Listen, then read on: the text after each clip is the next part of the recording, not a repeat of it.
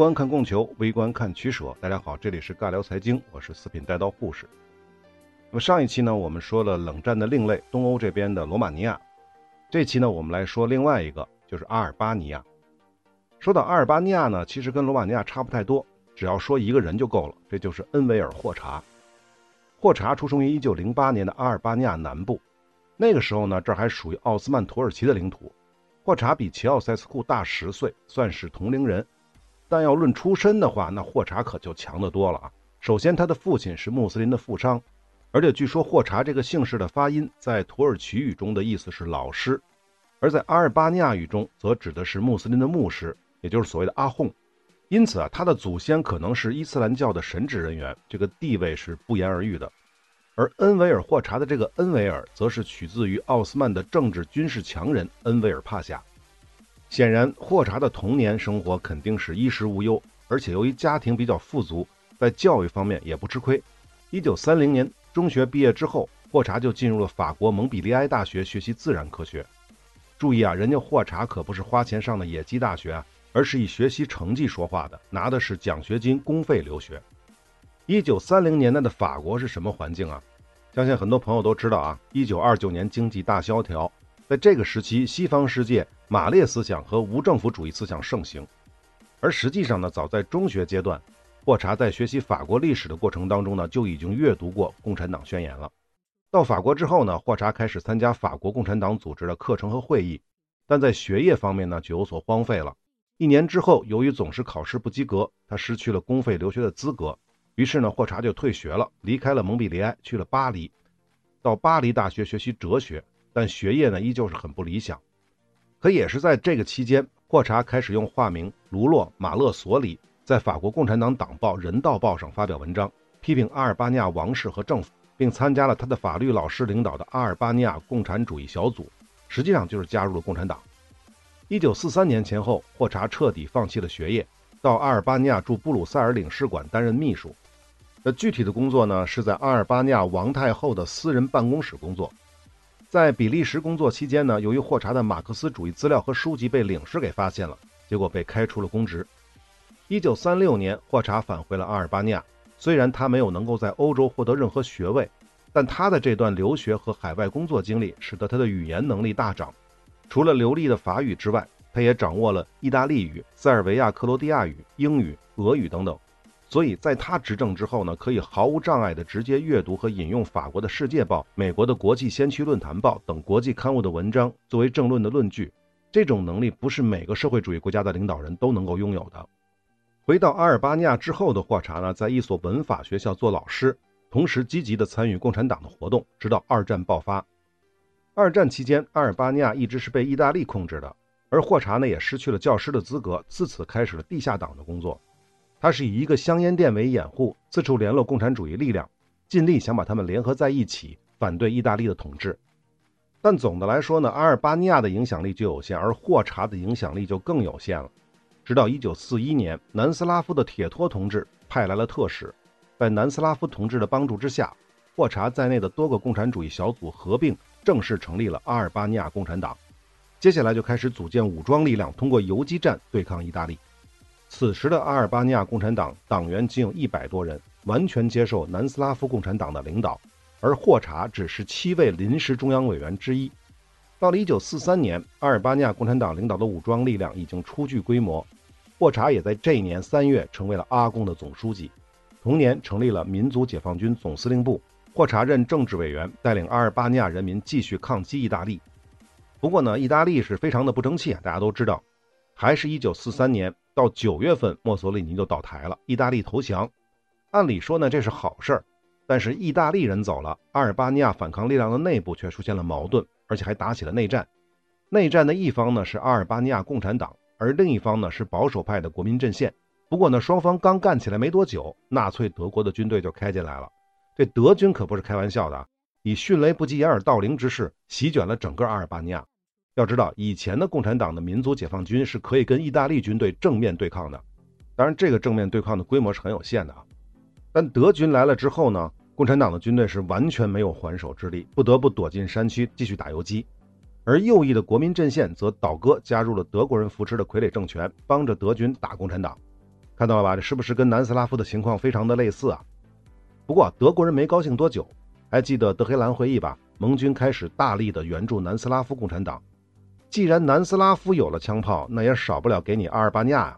因此，从1944年4月开始，在盟军的物资补给和空中支援之下，阿尔巴尼亚民族解放军转入了反攻。五月份，1944年五月份，建立了反法西斯民族解放委员会。这相当于阿尔巴尼亚临时的行政和立法机构，霍查担任执委会主席，同时兼任民族解放军最高司令，相当于是党政军都是一把手了。一九四四年八月底，民族解放军收复了大部分的国土，随后向城市展开了进攻。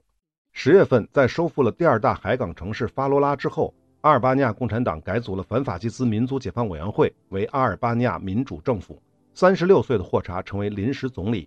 在之后的十一月初，也就是一个来月之后，解放了首都蒂拉纳。到十一月底，民族解放军完成了对阿尔巴尼亚全境的解放。注意这个时间点啊，是一九四四年的十一月底。而且在这之后呢，阿尔巴尼亚解放军还参与了南斯拉夫解放军在科索沃和波斯尼亚的战斗。到这个时间点上，民族解放军的规模已经达到了七万人左右。也就是说，阿尔巴尼亚的解放并非是借苏联之手。而是阿贡在南贡的领导下独立完成的，所以战后的阿尔巴尼亚跟南斯拉夫一样，绝不是苏联的傀儡政府。可是呢，阿尔巴尼亚人民共和国建立之后，霍查却成为了斯大林的迷弟。那至于为什么霍查会成为斯大林的迷弟呢？前面是说过的，其实是斯大林要离间阿尔巴尼亚和南斯拉夫的关系，所以跳过了铁托，直接去照顾这位小老弟霍查。据说呢，两人先后进行了五次会谈。霍查也仿照苏联进行了社会主义制度改革，包括了土改，而且这里是直接没收，不是赎买啊。农业集体化、工商业的国有化等等。一九四七年，他还接受了斯大林的建议，将阿尔巴尼亚共产党改名为阿尔巴尼亚劳动党。注意啊，阿尔巴尼亚共产党上台的时候，并没有像其他东欧国家那样与其他左翼政党合并，所以这个改名跟我们之前说的不太一样。这是因为斯大林认为阿尔巴尼亚是农业人口为主，所以不适合叫共产党。是工人领导才叫共产党吧？如果是农业为主、农民为主的话，应该叫做劳动党。这跟朝鲜有点类似。另外补充一句，霍查执政的四十年当中，也曾经效仿斯大林进行清洗，而且手段跟斯大林是一般无二。绝大部分所谓的地修反分子都是肉体消灭，混得好的话就是终身监禁。如果是被发配到边远农村的话，那就算是上辈子积了德了。解释一下地修反分子啊。帝就是帝国主义分子，指的是英法美代表的西方世界；修呢，指的就是修正主义、社会主义的修正主义。按我们中国的说法呢，苏联就是修正主义。但是在阿尔巴尼亚这边呢，南斯拉夫是修正主义，中国也是啊。后来苏联与阿尔巴尼亚分裂之后呢，苏联呢也就成为了阿尔巴尼亚口中的或者霍查口中的修正主义。那最后就是反反革命分子，找不到前两者证据的，都统一归类到反革命分子这儿来。还有就是关于霍查的个人崇拜，也是跟斯大林学的，比如得到的称号有“至高无上的同志”“唯一的力量”“伟大的教师”等等。再有就是铺天盖地的各种标语、宣传品、雕像、赞美诗歌等等。另外，霍查的语录也是阿尔巴尼亚人民的随身的必备品，这叫小白书，对应中国就是小红书啊。这个档次呢，比起其他总统呢，还是有相当差距的，所以这方面呢，我们就不细说了。到了一九四八年苏南决裂之时，霍查当然是坚决挺斯大林的，并清洗了党内的亲南斯拉夫的铁托派。我们之前是说过的，二战时期的阿尔巴尼亚共产党一直是接受南共领导的，所以党内的铁托派肯定是少不了。那为什么霍查要亲苏而不是亲铁托呢？这个太简单了啊！首先也是最重要的一点，前面说过，铁托原本是要搞巴尔干联邦的，那就意味着要吞并阿尔巴尼亚嘛。其次，南斯拉夫境内的科索沃地区也是阿尔巴尼亚人为主，所以这两个国家是有民族矛盾的。第三，由于苏联最开始不怎么管阿尔巴尼亚，所以阿尔巴尼亚的经济其实一直依附于南斯拉夫。霍查就曾经多次指责铁托把阿尔巴尼亚当作南斯拉夫的经济殖民地。当然，这也少不了斯大林的勾引啊。比如1947年，苏联就曾经跳过南斯拉夫，向阿尔巴尼亚提供农业机械，从而激起了铁托的不满。因为铁托认为这种协议必须是通过南斯拉夫的批准的。总之呢，用中国的古话来讲，叫远交近攻。而苏南分裂着实给了霍查机会，必须得跳出来划清界限。反正背后有苏联老大哥顶着。那至于苏联，确实也没有辜负霍查。一九四八年到一九六零年，苏联向阿尔巴尼亚提供了至少两亿美元的援助。但是，但是，但是，一九五三年，斯大林死了，新上台的是赫鲁晓夫，开始翻旧账，公开批评斯大林，在苏联和社会主义阵营当中大搞去斯大林化，并且公开与南斯拉夫缓和关系，这就让小迷弟霍查愤怒了。从一九五六年开始，苏阿关系快速降温，而同时，中国这边也不支持赫鲁晓夫的做法。因此呢，中阿关系迅速升温，霍查就转头管中国要援助了，而且绝大部分都是无息贷款。那至于具体的金额呢，我是没查到，应该是不比苏联少多少。更关键的是，中国给予外国援助都是无附加条件的，这与之前的南斯拉夫和苏联都不一样。中阿关系升温之后呢，霍查表示，毛泽东思想与马列最一致，而毛泽东呢，也在一次讲话当中说，阿尔巴尼亚是欧洲唯一的马克思列宁主义国家。一九六零年，阿尔巴尼亚政府发现党内的亲苏势力试图颠覆霍查政权，这件事呢就引发了阿苏关系的破裂。当年呢，苏联撤走了所有的技术人员，潜艇基地呢也被苏联放弃。一九六一年，阿尔巴尼亚与苏联及华约各国断交，苏阿正式决裂。其实呢，从这年开始，阿尔巴尼亚在事实上已经被华约组织和京沪会除名了。一九六七年，霍查发表了消除落后习俗和封建迷信。展开了思想的文化大革命，禁止国内的一切宗教活动。注意这个时间点，一九六七年、一九六六年，中国发生了什么？大家都知道，对吧？为什么要提这个呢？别忘了，霍查本人就是穆斯林家庭，而阿尔巴尼亚人口当中有八成是阿尔巴尼亚族，阿尔巴尼亚族中的绝大部分都是信伊斯兰教的，所以这个禁止国内一切宗教活动是有多大的影响力，在阿尔巴尼亚，大家应该就清楚了。一九六八年，布拉格之春。苏联跟华约各国在军事上干预了捷克斯洛伐克内政，霍查更是跳着脚骂娘啊，并正式退出了华约组织。当然，其实前面说过了，一九六一年的时候，阿尔巴尼亚在事实上已经被华约除名了。另外呢，一九六七到一九六九年，霍查开始接受毛泽东的军事思想，军队废除了军衔，并开始进行人民战争的军事训练。一九六九年，阿尔巴尼亚废除直接税，哎，你没听错啊，阿尔巴尼亚人民不用交税了。惊不惊喜，意不意外，开不开心？但实际上，我们讲税收的系列是说过的，直接税主要包括的是个人所得税和消费税。但问题是，那个时代的阿尔巴尼亚有几个人的收入够得上交个税啊？那至于消费税呢，完全可以转嫁到流转税上，因此呢，它实际上并没有什么真正的意义。一九七一年到一九七五年，阿尔巴尼亚为了防止帝国主义和修正主义国家的侵略，刚才这句话是带引号的，防止帝国主义和修正主义国家的侵略啊。在二点八万平方公里的国土上修筑了几十万个碉堡，几十万到底是多少呢？维基上说是十七万三千三百七十一个，有零有整啊！而且据说碉堡的平均造价是两百多万美元一个，为此呢，总共花费了一点七五亿美元。所以啊，阿尔巴尼亚也被称为碉堡之国。那为什么要修碉堡啊？那刚才说了，防止帝国主义和修正主义国家的侵略。帝国主义指的谁啊？英美为首的北约啊。修正主义指的是谁啊？当然是苏联为首的华约了。另外再加个南斯拉夫，身边全都是敌人啊！这霍查也不知道怎么想的，觉得修碉堡能够抵御外敌的侵略。大家还记得日本鬼子在华北以及英国在南非修的碉堡吧？那不就是用来对付游击战的吗？难道这些碉堡是霍查同学给未来可能的侵略者准备的礼物吗？说实话，我真的是想不通啊！我在网上找了很多阿尔巴尼亚碉堡的照片啊。放在了我的微信公众号“四品带刀护士”，关注之后呢，回复关键词“冷战”就可以看到了。好，这里再补充一下阿尔巴尼亚邻国的地理关系啊，苏联与阿尔巴尼亚是不接壤的。阿尔巴尼亚的西南是希腊，北面和正东面呢是南斯拉夫，西面是临海，隔海相望的是意大利。也就是说呢，除了散兵和海上登陆的手段之外，能够直接威胁到阿尔巴尼亚安全的只有南斯拉夫和希腊。不过呢，在我看来，霍查修碉堡的重要原因是源于中阿关系的破裂。那中国和阿尔巴尼亚的关系又是怎么破裂的呢？这就是因为七十年代中美关系破冰，霍查就觉得自己被抛弃了。他专门写信给中共中央，极力劝说中国不要跟美国如何如何。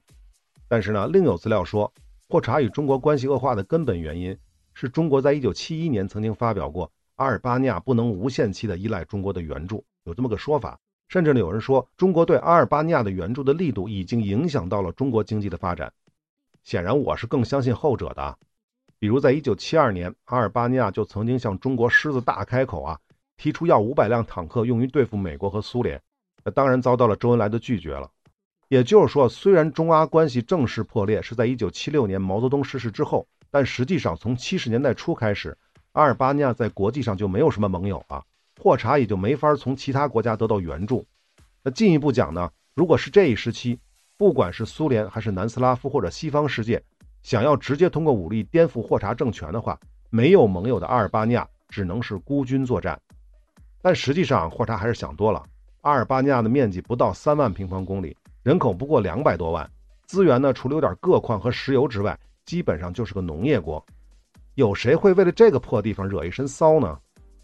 一九七六年十二月二十八日，霍查把国号改为了阿尔巴尼亚社会主义人民共和国，并宣称阿尔巴尼亚已经消灭了一切宗教、税收、内外债，并立法禁止外国在阿尔巴尼亚驻军。同年，毛泽东逝世，中阿关系正式破裂。其实，在一九七六年的上半年，霍查就已经完成了对国内亲中力量的清洗。另外呢，也就是差不多这个时候，霍查开始放飞自我了。要知道，在霍查的概念里，斯大林在的时候，斯大林是全世界无产阶级的领袖；斯大林死了，毛泽东就是全世界无产阶级的领袖。但随着中美关系破冰和毛泽东的去世，霍查觉得这国际共产主义的大旗就该轮到他来扛了。阿尔巴尼亚就此应该成为世界革命的中心。蒂拉纳，也就是阿尔巴尼亚的首都啊，就应该是国际马列主义运动的中心和马列主义的橱窗。这个呢，就是所谓的霍查主义。换句话说，霍查主义其实就是严格遵守斯大林的政治思想遗产。霍查还说过，各国有权根据这些国家的情况，通过不同的道路追求社会主义。但实际上，在霍查的概念里，阿尔巴尼亚劳动党才是唯一的真正的马列主义执政党，其他的社会主义国家执政党都是修正主义。不过呢，有意思的是，全世界有很多左翼组织都是霍查主义的拥趸，尤其是一大堆原先支持毛泽东思想的组织转投了霍查派，比如新西兰的共产党、巴西共产党、加拿大共产党（括号马列）、哥伦比亚共产党（括号马列）、厄瓜多尔马列主义共产党等等等等。更有意思的是呢，一九七九年的一月，阿尔巴尼亚以世界上唯一的社会主义国家的名义，热烈庆祝斯大林诞辰一百周年。以此来表示阿尔巴尼亚坚持拥护斯大林及其路线。讲到这儿呢，不知道大家怎么去看霍查？要我说呢，这不就是个政治无赖吗？本身在二战时期是南共扶植起来的，战后为了反铁托，跟着苏联混，向苏联伸手要钱。等斯大林死了，又跟苏联翻脸，转头跟中国混，向中国伸手要钱。等中国养不起他了，那就只能穷横了，单飞搞了霍查主义。但实际上，失去了中国的支持后呢，霍查没有硬气几天，因为没有了外部援助，阿尔巴尼亚的经济根本就玩不转，而且呢，没有任何盟友的国家是没有安全感的。那怎么办呢？就只能接着找老大。当然，既然自诩是纯正的马列主义，肯定不能向美国伸手。况且呢，就地理位置来看，阿尔巴尼亚最大的安全隐患是包围着自己的南斯拉夫，所以霍查不得不转头跟铁托搞起了关系。那么此时的南斯拉夫呢，早就没有了巴尔干联邦的野心。考虑到巴尔干半岛的稳定，铁托还是接纳了阿尔巴尼亚。两国关系从七十年代末有所改善，到一九八零年，南斯拉夫成为阿尔巴尼亚最大的贸易伙伴。同时，霍查也逐渐改善了与另一个邻国希腊的关系，加强了两国的贸易、文化等方面的交流。那么再有就是法国和西德，法国还行啊，与阿尔巴尼亚签订了一系列的协定。那至于西德呢？霍查就比较怎么说呢？有点二了。西德本来的态度是比较积极的，但是霍查一上来就要求西德赔偿二战的损失，金额高达几十亿马克，这不是神经病吗？同样情况的还有英国，霍查也是一上来就要求英国归还二战时期德国从阿尔巴尼亚掠走的黄金，那英国就只能拒绝了。那这是咋回事呢？准确的说呢，二战时期是德国从意大利的罗马劫走了意大利从阿尔巴尼亚掠夺的黄金，但根据战后的德国赔偿协议。这批黄金呢是被英美法瓜分了，霍查想要的就是英国那份儿，那为什么没跟法国要呢？具体不是很清楚，可能是法国人分的比较少啊，这个不知道了啊。说起来是真挺可笑的，你霍查都已经跟西方世界多方面合作了，可就是不跟美国谈，还公开表示美帝国主义是我们这个时代最大的资本主义国家，是资产阶级帝国主义制度的主要维护者。阿尔巴尼亚同他现在没有，将来也不会有任何关系。这个不是掩耳盗铃，这是啥呀？那至于苏联呢？其实中阿关系破裂之后，苏联也在拉拢霍查，但霍查的反馈是，将一如既往继续坚决地进行揭露美国和苏联的侵略性的和霸权主义的政策和活动的斗争。那霍查是不是挺奇葩的啊？跟齐大总统不太一样，霍查是绝对的国际奇葩。不过呢，与齐奥塞斯库最不一样的是，霍查人家再怎么折腾也得了个善终啊。到一九八二年，七十四岁的霍查身体状况已经非常不好了，他逐渐开始转移权力给接班人，这个人叫做拉米兹·阿利亚，自己呢则退到了幕后。虽然阿利亚坚持推行霍查的政治路线，但霍查依旧十分担心自己会遭到暗杀。所以呢，八十年代的阿尔巴尼亚有一条神奇的命令：无论何时，只要阿尔巴尼亚空军的一架轰炸机出动。哪怕是执行最常规的任务，另一架轰炸机必须紧随其后，爬升到这架轰炸机的上方，随时准备向这架可能怀有异心的轰炸机倾泻炸弹。虽然可能性很小，但霍查认为轰炸机可能为敌对势力执行秘密任务，轰炸他的住处并推翻他的政权。在霍查去世前夕，他又下令在上一项命令的基础上再出动一架轰炸机，做好轰炸第二架轰炸机的准备。当然了，这个愚蠢的命令在霍查去世之后几个小时就取消了。不过呢，这得补充一下，刚才这个说法呢是在 Wiki 上看到的，总感觉有点怪怪的。用轰炸机监督轰炸机，这太搞笑了！不应该用战斗机监督轰炸机吗？所以这个说法有可能是以讹传讹的结果，甚至是有人编造出来的。那么，1985年，霍查因心脏病去世，享年76岁。他在阿尔巴尼亚长达四十年的统治宣告结束。那么之后的阿尔巴尼亚领导人阿利亚基本延续了霍查的政治路线，只不过呢好景不长，几年之后就是东欧剧变，在强大的国内外压力下，阿尔巴尼亚劳动党在一九九零年的五月解除了宗教禁令，七月与苏联恢复了外交关系。一九九一年，第一个反对党民主党出现。同年的三月，阿尔巴尼亚与美国建交。四月，阿尔巴尼亚宣布放弃一党制，实行多党制，并改国号为阿尔巴尼亚共和国。自此，欧洲明灯变成了欧洲明灯。第一个明是光明的明，第二个明是冥冥中的那个明。那至于霍查同志呢？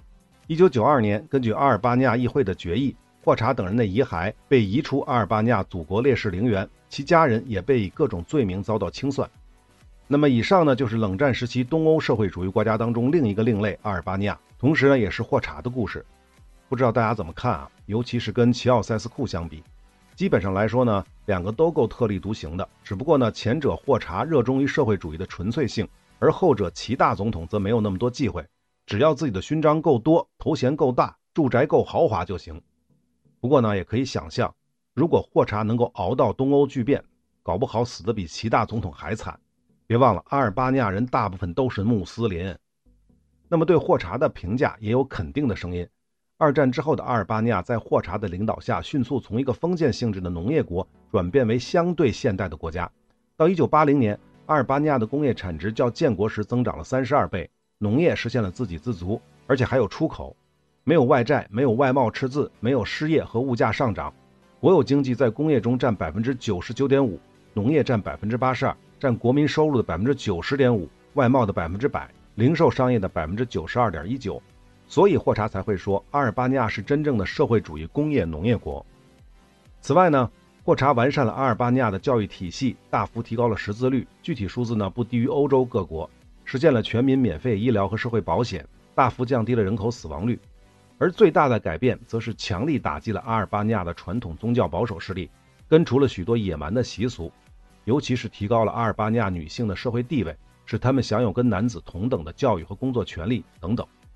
那么以上呢就是对霍查的肯定的声音，不过呢话还得说回来，以上的这些功绩到底有多少是来自于霍查的努力，又有多少是来自于南斯拉夫、中国和苏联的援助呢？可见的事实其实跟罗马尼亚没啥区别。冷战解体的时候，仅两百万人口的阿尔巴尼亚依旧是东欧最穷的国家，没有之一啊。而到今天，作为欧洲国家的阿尔巴尼亚人均 GDP 仅为五千美元，世界排名一百一十左右。放在东欧曾经的华约国家当中，还是最穷的那一个。好，阿尔巴尼亚就说完了。那么冷战当中还有哪些另类呢？其实还是相当多的，大致呢可以分为四类。第一类就是大国，包括区域性的大国，比如中国、法国、印度、南斯拉夫，甚至呢也可以算上巴西、阿根廷和印尼，因为是大国，不会心甘情愿的任凭冷战的任何一级的干涉和摆布。这是第一类。第二类就是所谓的中立国，像瑞典、瑞士、芬兰之类的。但这些所谓的中立呢，在冷战的大环境下，都不得不向美苏两极有选择的低头。没错，我说的就是芬兰啊。那么第三类就是亚非拉那些曾经的所谓的社会主义小国，比如蒙古啊、贝宁啊、刚果布、安哥拉、莫桑比克、埃塞俄比亚、索马里、柬埔寨等等。为什么说他们是另类呢？因为我看到的是，这些小国在苏联强大的时候，抱着苏联作奶，高喊自己是社会主义。可苏联一解体，没奶了，立刻就转投西方的怀抱。这不是另类，这是什么呀？说白了，他们更看重的还是苏联的援助，至于内在的东西根本无所谓。所谓有奶就是娘。那么最后还有一类，这就是所谓的不结盟国家，不想被西方世界经济控制，又不想做苏联的马仔。但问题是，这个不结盟运动是个十分松散的组织。所谓的不结盟呢，更像是一句口号，一方面是来去自由，另一方面也不影响他们接受美国的援助或者是购买苏联的武器。那么这些呢，就是冷战的另类。刚才说了一共是四类：一是大国，第二是中立国，第三是亚非拉那些曾经的社会主义小国，最后就是所谓的不结盟运动。当然了，这四类是不矛盾的啊，他们最大的交集就是不结盟运动。那么下一期呢，我们就来聊另一个冷战的另类——不结盟运动。我们下期再见。ozon taqdim etadi. Sen ketding hayotim o'zgardi birdan. Hayotimda qorlar yog'adi har dam. Do'stlarim ham endi kular ustimdan nega voz kechib ketding sevgilim men?